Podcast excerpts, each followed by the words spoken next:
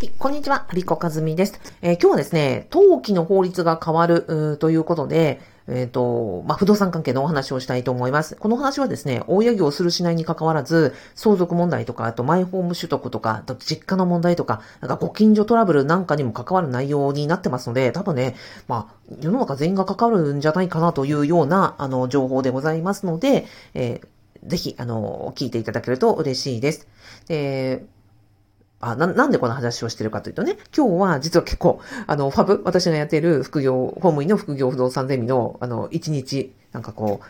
そればっかりの、あの、午前中を過ごしておりました。えっと、8時半からファブサポートズームと言いまして、月に2回、その、ファブメンバーさんが、と一緒に、あの、ズームやって、不動産の勉強を、勉強っていうかね、うんと、ざっくばらんな質問をしたりとか、今日はなんかシミュレーションシートを一緒に作ってみようということで、うんと、相模原市緑区の戸建て、うんと、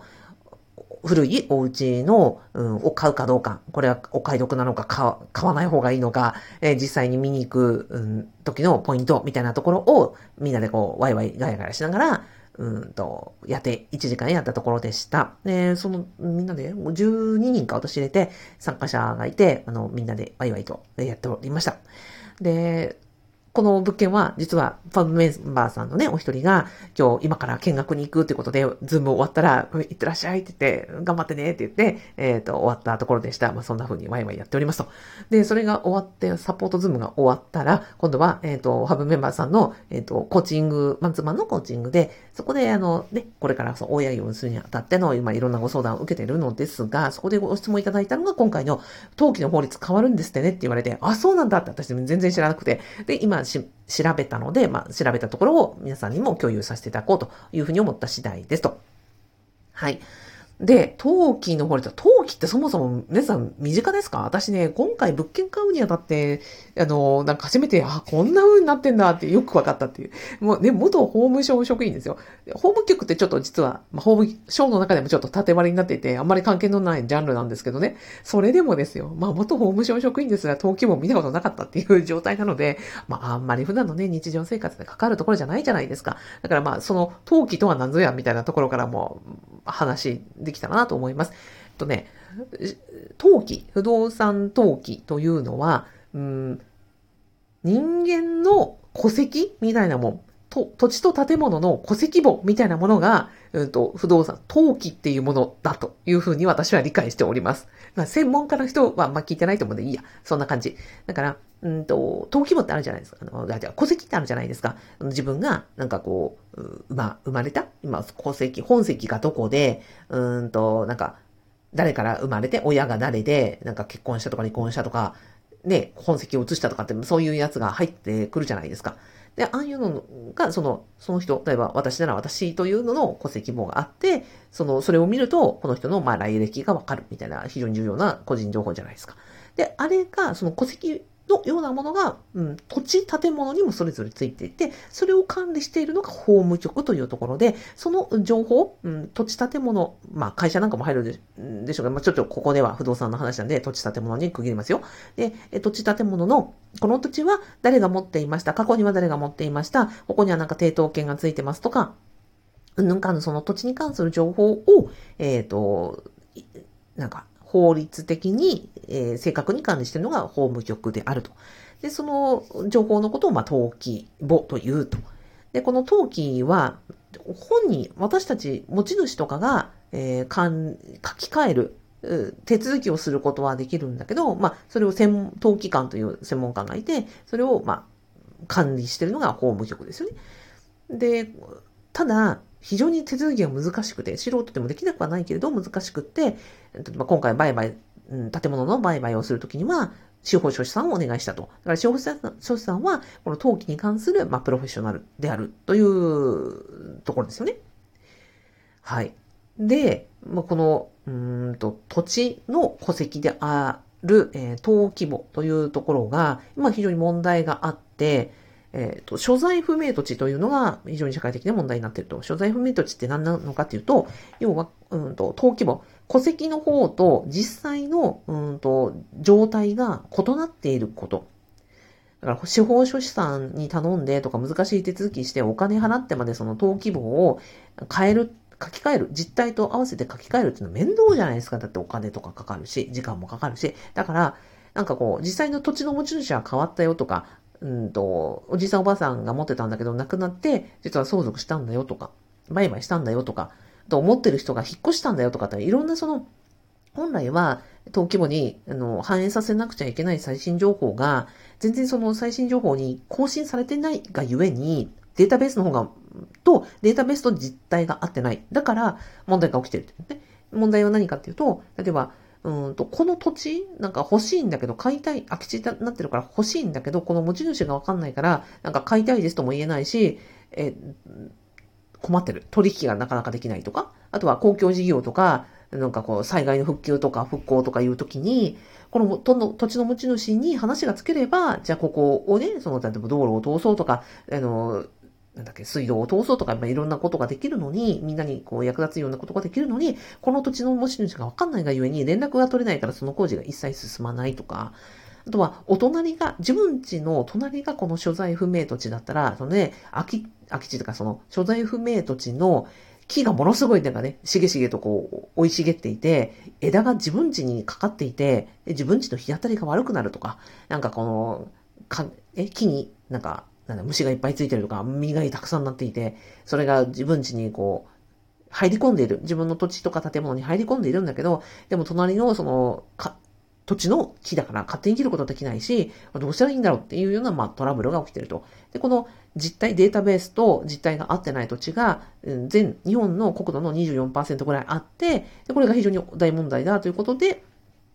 で、なおかつ、まあ、少子高齢化もあって、日本の人口はどんどんどんどん少なくなってくる。しかも相続とかになると、その相続がちゃんと話がついていないとか、そもそも相続する人がいないとか、まあ、そういう社会的なあの流れも相まって、相当大問題だよねということで法律が改正されましたと。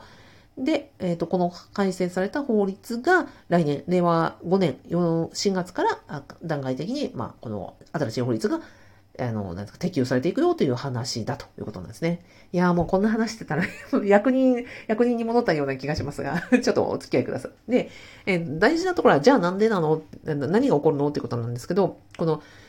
登記をちゃんと実態に合わせないと、罰金じゃないですかね。過料って言うんですけど、うん、過料？あの、お金取られるよみたいな。ちゃんと守らないと、ちゃんと実態に合わせないと、えっ、ー、と、お金取られますよっていうのが過料っていう、罰金未満ですけどね。過料が10万以下の、ま、適用対象となりますと。だから、罰則規定を設けて、みんなちゃんと登記しようよっていうふうにルール化されたっていうのが、まあ、一つ大きなところですね。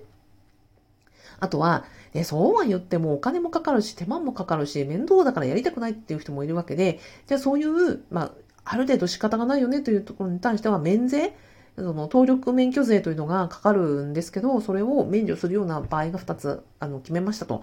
え例えば、相続でおじいちゃんが亡くなりました。で、えっ、ー、と、それを相続したお母さんも亡くなりました。お孫さんが相続しましたってなった時に、これをちゃんとね、そのお孫さんが登記をちゃんとしてくれるんだったら、それを、その代金は免除してあげましょう。それから、不動産の価格がそもそも100万円以下の土地に関して、登録、登記をちゃんとするのにですよ、十何万円とかかかったら、それはね、あの、理不尽じゃないですかと。だから100万円以下の土地に対しては、これを登録免許税というのを免税しましょうというような制度ができていると。だから、ちゃんと登録、登記をしないと罰則、あの、罰則規定ができたり、あとは逆に、あの、大変なところを免税したりという、うん、まあ、飴とムチが要はできたというようなところになります。あとはもう一つ大きなところはね、えっ、ー、と、土地をもう手放すという制度もできたと。相続土地国旗、えー、帰属制度というところなんですけど、相続とかで、えー、その先祖代々の土地とかを今譲り受けましたと。でもこの土地もらっても、無償、使う道もないし、なんならその固定資産税も発生するからこれの土地もいらないよというところになった時に、これを、うんと、じゃあもう国にあの、あげますみたいなことができるようになったっていうのが、この相続土地、国国庫、貴族制度。もう口回らない というような制度もできたというところです。はい。あとなんか遺産分割が、うんと、こう、話し合いがね、なかなかうまくいかなくて、遺産分割のその、決着がつかなければ、ずっとその、ね、例えば、うん、親御さんが亡くなられました、子供たちで遺産分割の協議をしてるんだけども、決着しないとなったら、ずっとそのね、亡くなられた親御さんの名義のまんまの戸籍になっていて、まあそれそうこうしてるうちにですよ、例えばそのね、残された、あの、お子さんたちも、なんか、なんだろう、病気になったりとか、それこそ認知症でね、あの、意思疎通ができなかったりとか、その、そうこうするうちに亡くなられる方もいるようになっちゃったら、もう、もう本当にね、えー、なんですか、うんと、迷宮入りみたいになっちゃうので、それはさすがに、あの、問題だから、えっ、ー、と、長期、えー、遺産分割が、えー、亡くなられてから10年を、経過しても、まだ決着がつかまない時には、法定相続という、まあ、法律に基づいて、バッサリ、確率的にこれはこうっていうふうに決めることができます、決めることができるようになりますというようなルールができたというところもあるそうですと。はい。まあ、こんなような、まあ、登記の法律が変わるというところがですね、えっ、ー、と、ありますので、今話聞いて、はあ、そんなのができたんだというふうに思われましたらですね、えっ、ー、と、このラジオの概要欄に、えー、法務省のリンク貼っておきますので、うん、あの、よかったら見てみてください。はい。まあ、というわけで、不動産の勉強すると、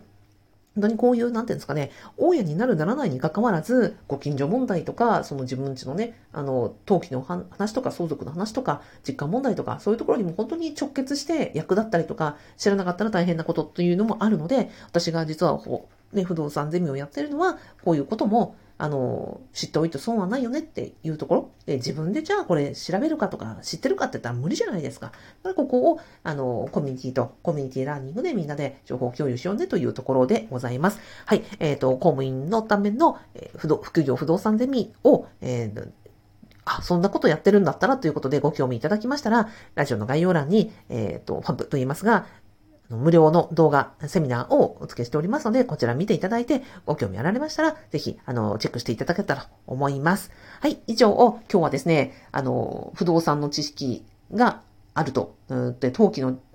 登記の法改正の最新情報についてお伝えいたしました。最後までお聞きいただきありがとうございました。アビコカツミでした。